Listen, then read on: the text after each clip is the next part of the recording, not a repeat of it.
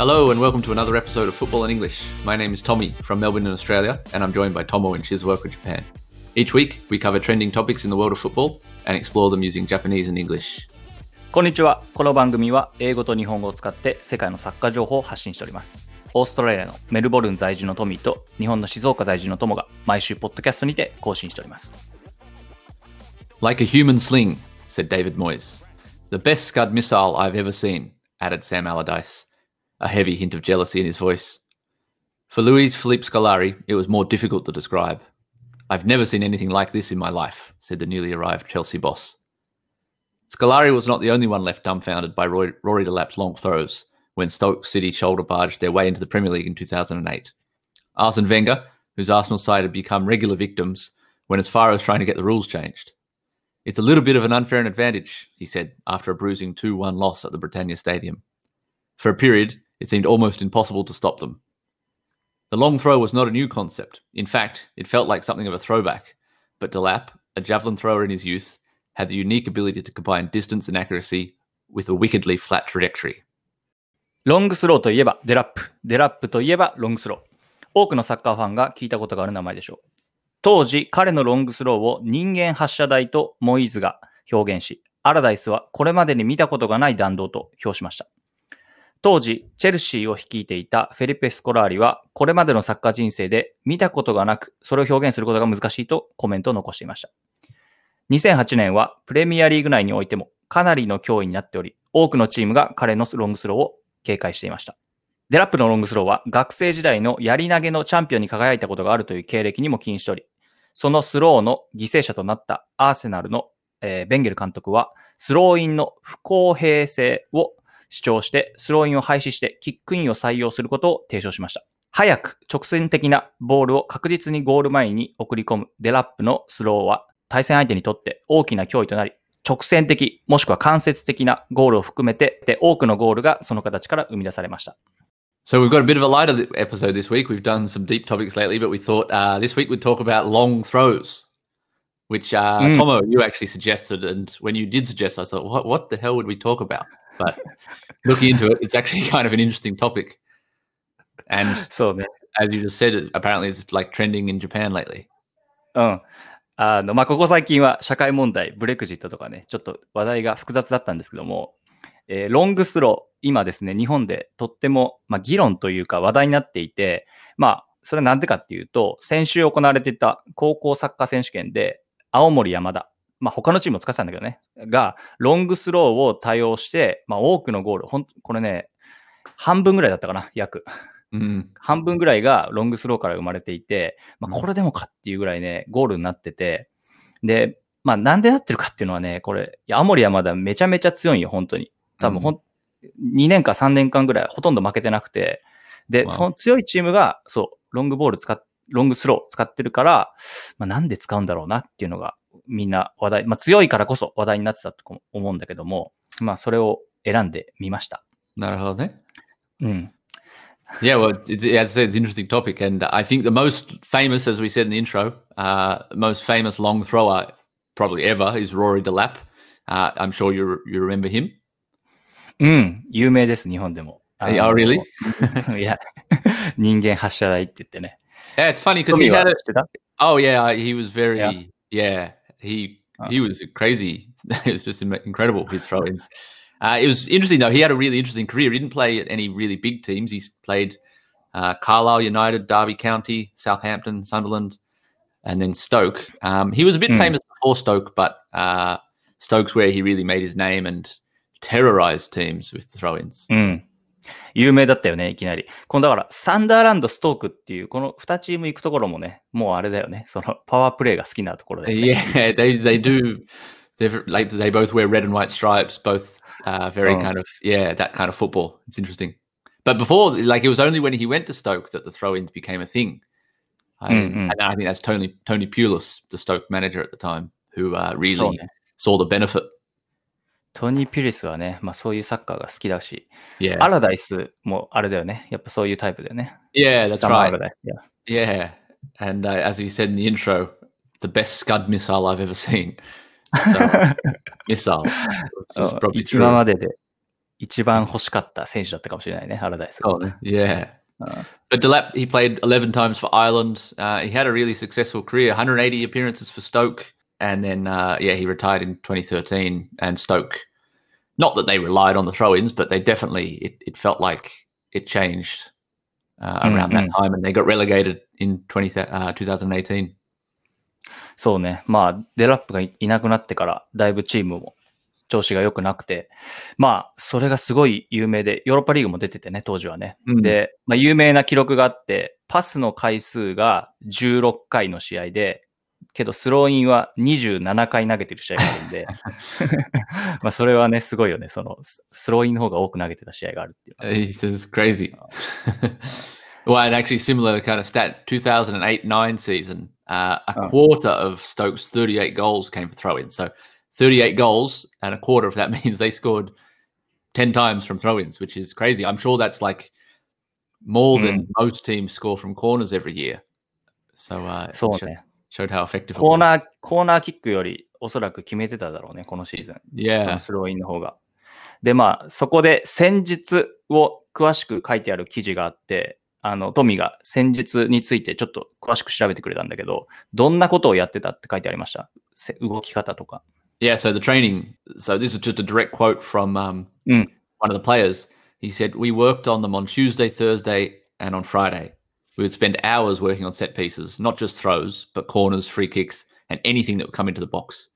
Every single player knew their role, whether they were getting across the near post, whether they were getting around the back, or whether they were holding their position." うん。火曜日、木曜日、金曜日と、これ、まあ、スローインだけじゃないんだけども、フリーキック、コーナーキック、あとスローインの練習を、まあ、3日にかけてやってたっていうのは、これは多分多いね。なんか、すごい数字だと思う。で、まあ、実際に何やってたかっていうのは、まあ、ニアポストにめがけて蹴ったボールを、まあ、それが、こう、後ろに流れていくっていうのを、どうやって作り出すか、みたいなところを重点的にやってたって言って、まあ、これはね、えっと、青森山田の今回のね、選手権のゴールもすごい多かった。ニアにロングスロー投げて、で、それが流れてって、まあそれがゴールにつながるっていうのが多かったから、まあ、ポイントはごちゃごちゃさせるっていう。Yeah, なんか、ね、we say cause chaos in the box. カオスカオス。 Cause chaos. Cause chaos. Yeah, just カオスを生み出すね。 Yeah. Um, and yeah, it's often not the first header or anything like that that you'd score from, but just Mhm. the second ball, third ball, that's fumbling around the box. Um, そうね。 here's another quote that I'll read uh, from Mm. one of the Stoke players. It was all choreographed. We had guys blocking. So if Ryan Shawcross was getting across the near post, one of our big lads would be blocking his marker so he'd have a free run. It looked like carnage, but That's how it was meant to look. If we could cause as much carnage as possible in the box, we knew we'd always have a chance. そうね。ここで出てくる、えっと、まあ、カーネイジって言葉かな。Yeah, that's that's a really 日 cool word. と Carnage, like uh, that's chaos, basically. そうね、カオス。まあ、ごちゃごちゃ。さ Yeah. なんかもう本当によくわかんない状況を生み出すっていうのを.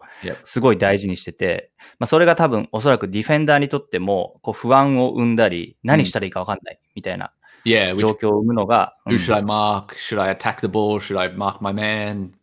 Basically, yeah, causing confusion.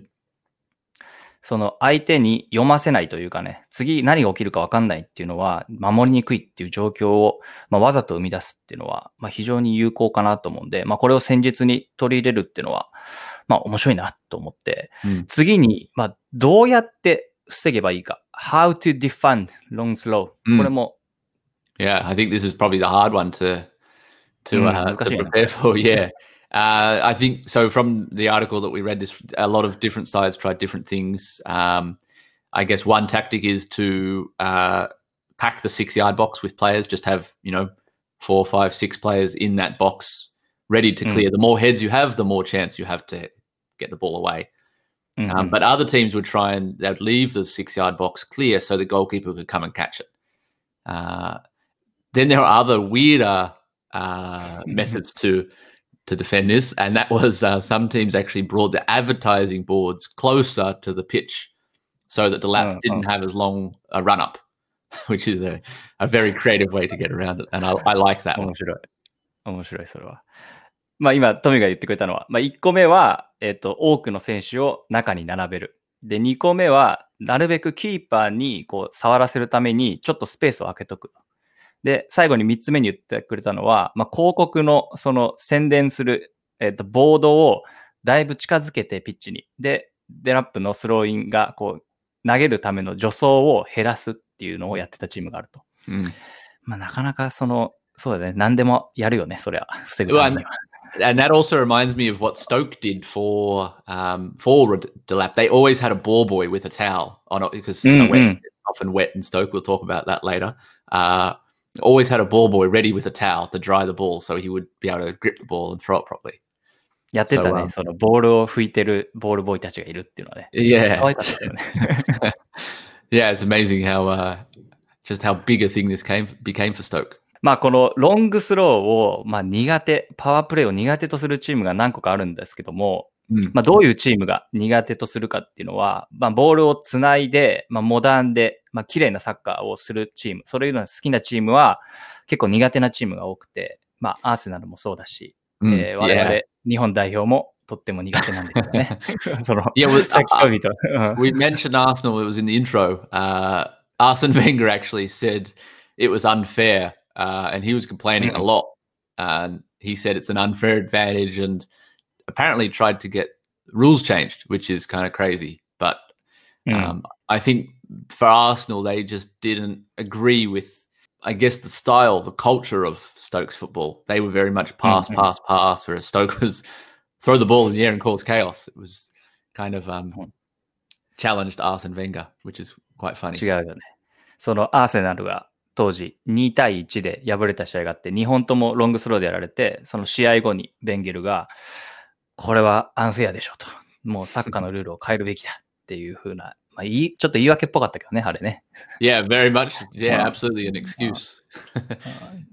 でもう一個ね、Mm. あの、これはね、思い出してしまったんですけども、2006年のワールドカップで、えーっと、日本とオーストラリアがやった時に、1対0で勝ってたのに、ロングスローでやられたんです。我々 Yeah, that's right. That was uh, I remember that one very well. That was an amazing. That was Lucas Neal playing for Australia.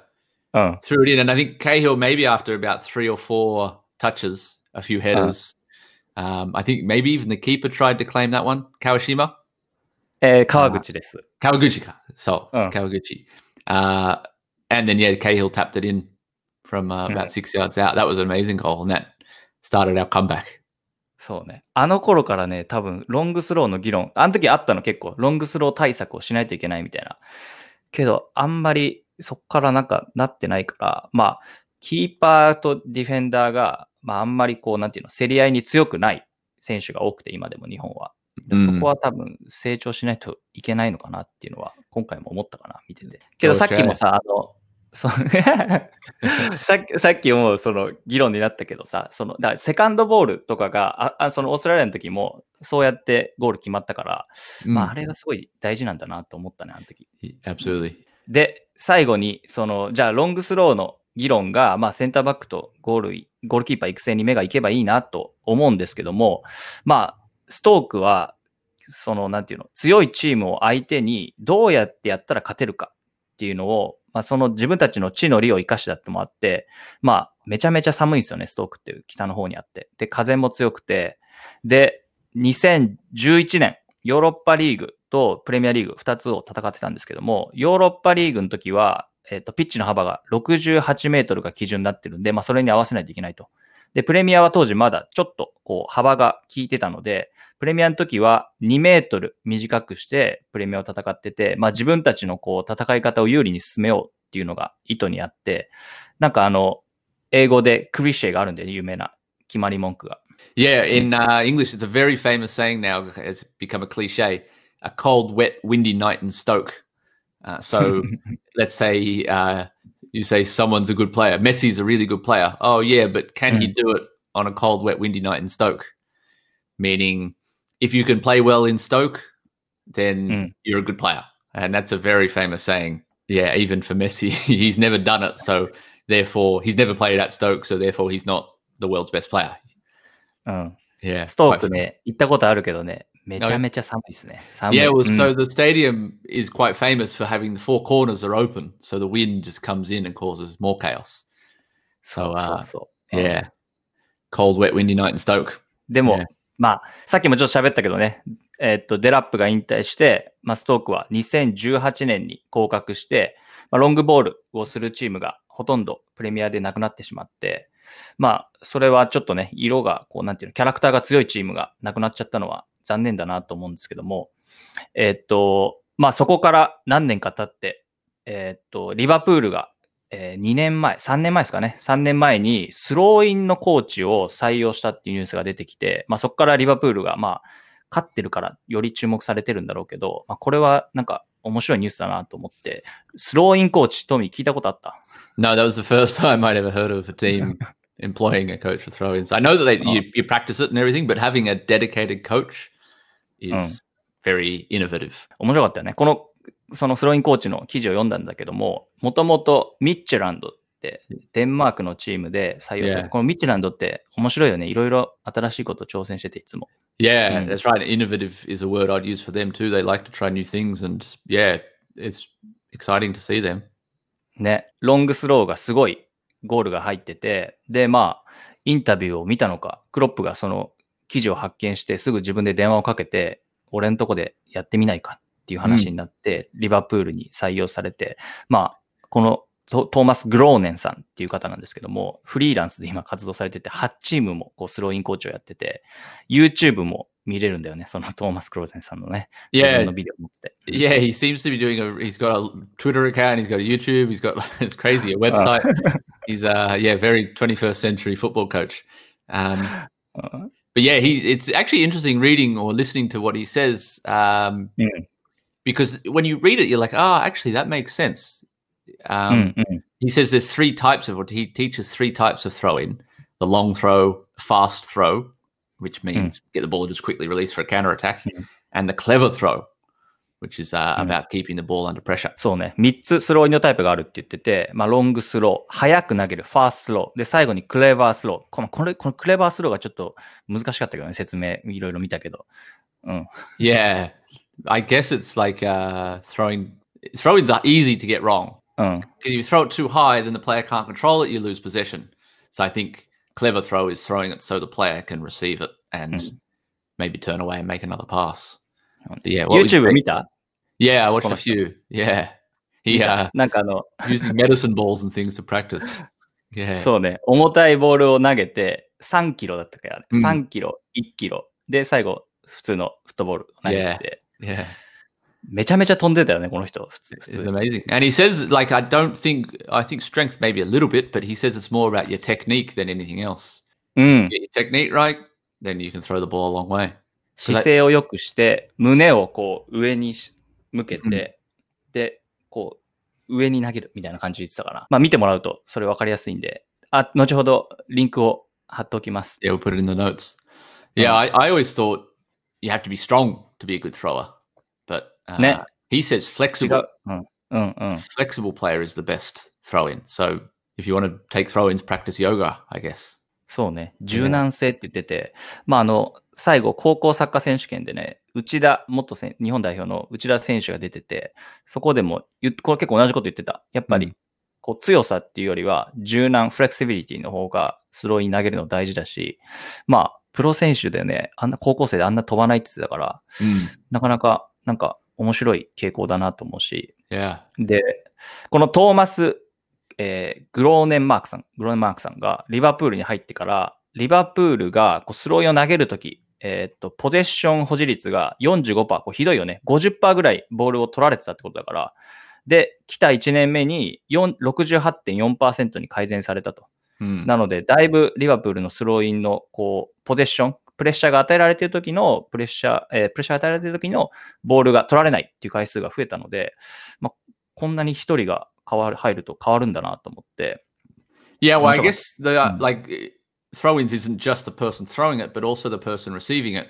And he talks about that. He says uh, you have to learn how to receive a ball properly, how to make the right runs, the positioning, creating space. There's all sorts of things that go into a throw-in that you just don't really think about.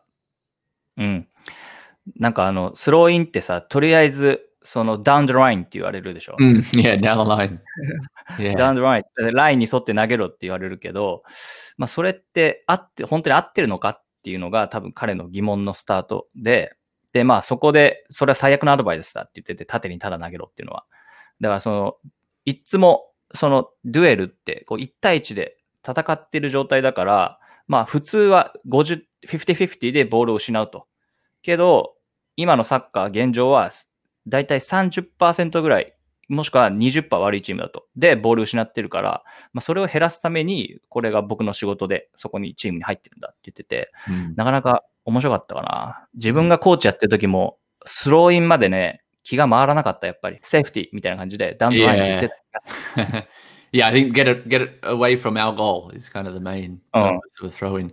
I think one of the most interesting things I saw, he said there's 25 to 30 technical aspects to a long throw. Mm-hmm. 25 to 30 things to think about just in that one action.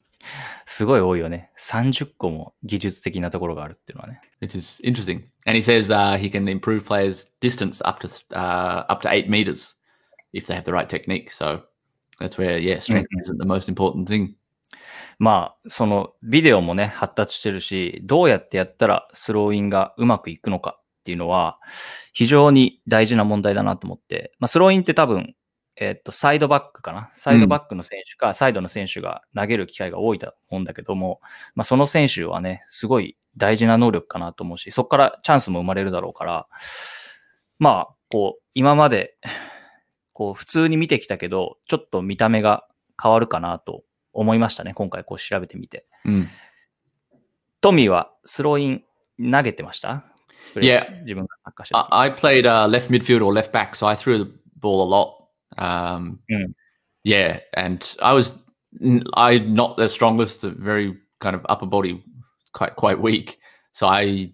struggled with throw-ins, but uh, as I kind of developed a bit more, bit more lately, uh, when I played last season, and yeah, I could throw it reasonably well. Uh, mm-hmm. And I think I agree totally with what he says is that uh, technique and and it doesn't have to be a, a, long throw to be a good throw. You have to mm-hmm. pass, throw it to where someone can actually collect the ball and and use the possession. わかる。投げる人がうまい、うまい人が投げてくれると、ボール受けやすいっていうか、その自分、こうさ、 足元に狙って投げる人もいれば、こう胸に向かって投げる人もいて、うん、全然違うところに投げるやつも、頭にしか投げないやつもいた Or in your stomach where you can't do anything. そうそう And then also the pace, like if you, if you throw really hard, even if it's at your foot, you're not going to be able to control it. So, そう。タイミングもね、すごい大事だよね。Yeah. で、まあこれ一個ね、そのヨーロッパで、まあ僕がこういろいろサッカーを見てきた中で、日本人選手がこう、まあ、イングランドなり、まあ、イタリアなり、こう来て、こう、まあ、プロ選手じゃないんだけどね、みんなアマチュアのプレイヤーで、えー、っと、来て、その試合に出てスローに投げると、すぐね、ファールスロー取られるの。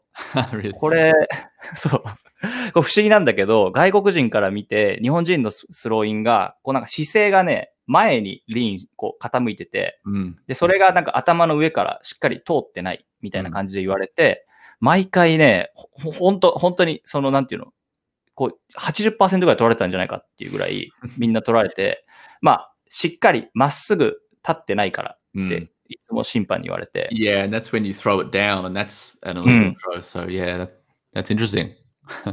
you, even in uh, the Premier League this season, it's become a bit bigger news for foul throws. I know Tottenham, mm. Serge Aurier, I think he threw, he got three foul throws in one game.